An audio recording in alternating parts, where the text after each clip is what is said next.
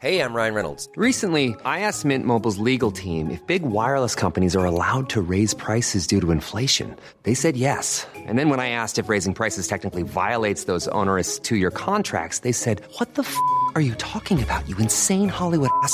So to recap, we're cutting the price of Mint Unlimited from $30 a month to just $15 a month. Give it a try at mintmobile.com slash switch. $45 up front for three months plus taxes and fees. Promo for new customers for limited time. Unlimited more than 40 gigabytes per month. Slows. Full terms at mintmobile.com. When you need mealtime inspiration, it's worth shopping Kroger, where you'll find over 30,000 mouthwatering choices that excite your inner foodie. And no matter what tasty choice you make, you'll enjoy our everyday low prices, plus extra ways to save, like digital coupons worth over $600 each week. You can also save up to $1 off per gallon at the pump with fuel points. More savings and more inspiring flavors make shopping Kroger worth it every time. Kroger, fresh for everyone. Fuel restrictions apply. The Opinion Line on Corks 96 FM. There's a piece in the journal today uh, containing a number of stories, a number of encounters that people have had on public transport, uh, unpleasant encounters. It follows. Alan Farrell is a, a Dublin based Fine Gael TD, and he went public last week with a story of something he saw on the Dart something unpleasant that he saw on the dart. A uh, young bunch of young lads um, harassing a woman on the dart. He went public with that, and a lot of other stories have come out since, and there's quite a number of them in the journal this morning. And Alex, you you took to Twitter. When, when did this happen to you? Good morning. Good morning, PJ. How are you? Good to speak to. Um, it happened about five years ago, incidentally, up in Dublin. Um, and now this can happen everywhere. It just happened to be the fact that I was up in Dublin at the time. Um, so I was travelling from Leixlip, where my ex boyfriend used to live, into the city centre to meet him after work. And it was the summer. So, you know, the legs were out, the high heels were on. We were going to dinner and drinks. Um, and I obviously was wearing a dress, but it was above my knees, like, you know, to the middle of my thighs, like you would wear in the summer. And as I was walking down the platform, I noticed this man, like he was staring at my legs. I'm not young, you know, this has been happening since I can remember. And it's something that, you know, that it just, it's just, it's just the way it goes. Mm. So I just kept walking, not paying any attention. But he kept staring at me. But I I was far enough away when the train came. So I just thought, oh, thank God I'm on the train now and he won't be staring at me anymore. So after about three or four minutes, he appeared in the carriage. And I was sitting in, you know, facing, let's say it was going to Connolly Station, I was facing towards, you know, the direction of Dublin. And he sat opposite me. And like I'm a, you know me, I'm I'm a grown, strong, independent, outspoken woman. Um, in these situations in my brain i would tell myself i would say you know stop staring at me. But you do none of those things because we've been conditioned since we were very small to be safe mm. you know? And especially because how i grew up i mean i grew up i was a teenager in the 80s so really like don't make a fuss don't use your voice nobody likes loud you know outspoken women all that kind of stuff. Um so he took out his phone and he started filming me. So it was down at my leg level. Yeah. And I was blatantly, thinking, like right there in front of you. Blatantly. Absolutely. Like that's what was the most unnerving thing for me about it. He didn't even try to hide the fact that he was clearly like aiming the camera at my legs because it was down at, you know, my leg level, yeah. straight onto my leg. So um I sat there staring out the window, and you know, when something like that's happening to you, you're having this inner dialogue of, "Go on, say something. You should say something. You know, you're you're strong. Like, you know, this is not, you know, you should say something. You should say something." The, the Alex I know, and maybe I don't know you. Yeah. The Alex I know, yeah, I would have thought, "What the hell are you doing?" Sure, absolutely. You know, like I I've shared with you before. We've spoken quite many times on the show um, that I was orally raped when I was 17 and it was it was it was a horrific event and I've spoken about it publicly and it took me a very long time to rid myself of the shame um, and because we'd been drinking, he told everybody I was asking for it. It, it was horrific. So I think that came flooding back Right. as I was sitting there, you know, but and then I was having this inner dialogue. I was cross with myself because I was thinking 17 year old me was so powerless. But you know, 45 year old me has grown so much and is so strong. So I said, okay, I need to keep myself safe. So I'm not going to make a scene in case it gets worse because that's what we do. But anybody would do that in that situation. You know, like if you felt under threat, you'd be thinking, okay, look, do I raise my voice? Do I make it worse? So I said, I'd move seats. So I got up and I moved, and he moved with me three times.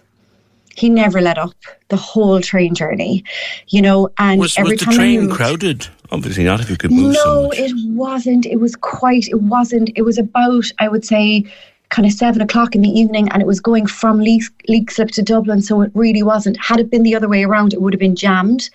Um, and I'm not sure. Maybe would he have done it, or I certainly wouldn't have been able to move. Um, he moved with me three times, and I, you know, I got really scared because he was a, you know, he was a tall, overpowering man, and then I started panicking before I got to, to the station, I was thinking, you know, what now if he follows me off and all that kind of stuff. Look, I was lucky that he didn't. I got off, I checked, you know, behind me and, you know, he he didn't follow me off. I was very shaken. And then I felt very self-conscious in my outfit, you know, like that happens to us as well. Where then I started I actually started victim blaming myself, which is a terrible thing my my skirt is too short. I shouldn't have worn this.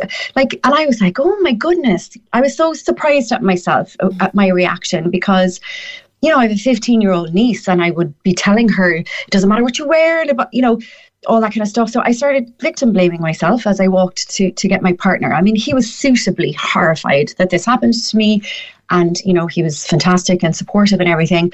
But that was it. You know, you you don't really think I didn't report what happened to me when I was 17 because, well, I was 17 and I was so vulnerable and so ruined from the experience. And because I'd been drinking and he told me it was my fault because I'd been drinking, I, I believed that. I believed it was my fault. I believed it was my fault until I saw Louise O'Neill's Yeah. play asking for it. And I, and I mean that most sincerely. And I don't even think Louise realizes the book that she wrote and the play that that was done in the Everyman, how freeing it was for me. And then I was able to tell my story. Um, so that's a whole other story. But so then a few weeks later, you know the work that I do. So I would be in contact with quite a lot of guards. And I remember saying to one guard in particular, I said, like, come here, this happened to me, you know, a few weeks ago. I'm just wondering, you know, like like what should I have done about it? And he honestly, he snickered and he said, Ah, sure, girl, I'd see that as a compliment. You've got a great set of pins. And that was the worst part of it. And I was just sitting there going, Oh wow, oh, oh wow. Now don't not all guard men me. And I, I I know that there are people listening who that there are great guards out there. I've worked with a lot of them. Yeah. Um, but that was that's my you know, those are the two things my lasting memories of it is, you know, he was doing something that was wrong, but I thought I would have reacted in a different way, and I didn't because I was scared and I needed to try and keep myself safe. And then, you know, just hap- you know, asking a guard and him telling me, well, it was a compliment because I've got great legs. So that's why I tweeted this morning. I read the journal article and I just thought, oh, look, there, there I am again. Mm. It's just, you know, it is, it's, it's the way it is for us, you know, and we're in so many ways conditioned to just shut up and put up about it. And mm. people question all the time, you know, why we don't report, why we don't say. It's because I don't think there's a real culture.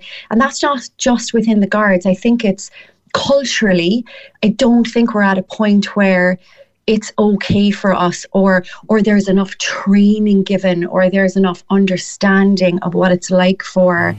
victims regardless of the severity of what's happened mm. to you it doesn't feel safe. Do we I yet, Alex, give out the message loudly enough that if mm. something is happening around you to which you object, and there is another Yeah. adult within earshot, shout and shout loudly. Hmm. Call attention to it. I have a I have a daughter in her mid twenties, hmm. and I'd, I'd like to think, knowing her as I do, that if someone hmm. tried that with her, he'd wake up with a crowd around him.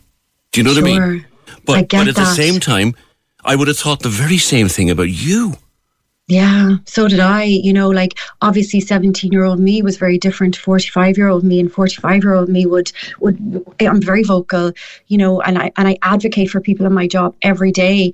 Um, and when it when it when it came to me, I was I just froze. Well, not that I froze. I got up and moved. I tried to, but then I was, you know, I spent the entire train journey gauging my safety. You know, what if what if I kick up a fuss and he retaliates back? What then? Mm. Because that happens, you know. And then what if? And, you, and if you read the journal article today, story after story after story tells a story of people not doing anything, seeing that this particular incident was happening and still turning their heads. Mm. You know, so let me, put, let me, put, a tweet to you, Alex, mm, that has just come in. Yeah. I'm a little, I'm a little surprised at this now. Seeing, well, in a way, I'm not. It's come mm. from Mags, who's mm-hmm. Oh, look, I know. Her yeah, hobby is yeah. her hobby is a guard. Sure, right? Absolutely. And she says another day, another Garda bashing exercise. I'm. Ah, it's not what it is. Yeah, and and and that's why I said because I'm acutely aware that Mags and I follow each other, you know, and and I said I was very clear that this isn't. I work with some brilliant guards right? Like this isn't everyone, but this was my experience yes. with one particular guard. And it's not guard bashing, it is just because it would be if I came on and said the entire department. I never said that. Mm. I said this particular guard, and it was very disconcerting for me, you know. And I think that that needs to be spoken about. And I totally understand where Mags is coming from, but with all due respect, Mags, because I know that you're listening, this isn't this isn't another day, another Garda bashing.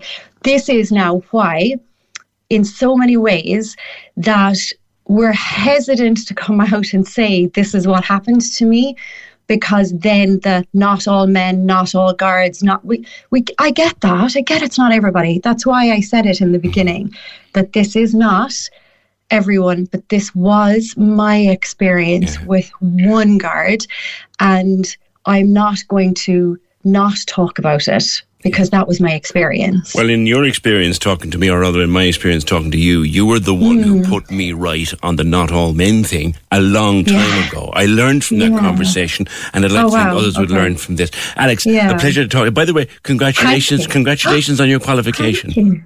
Thank you so, so much. I'm absolutely thrilled. Oh, and I, and I wanted to say as well, because I know you've been doing an awful lot for Mental Health Week, and I'm not sure that people know.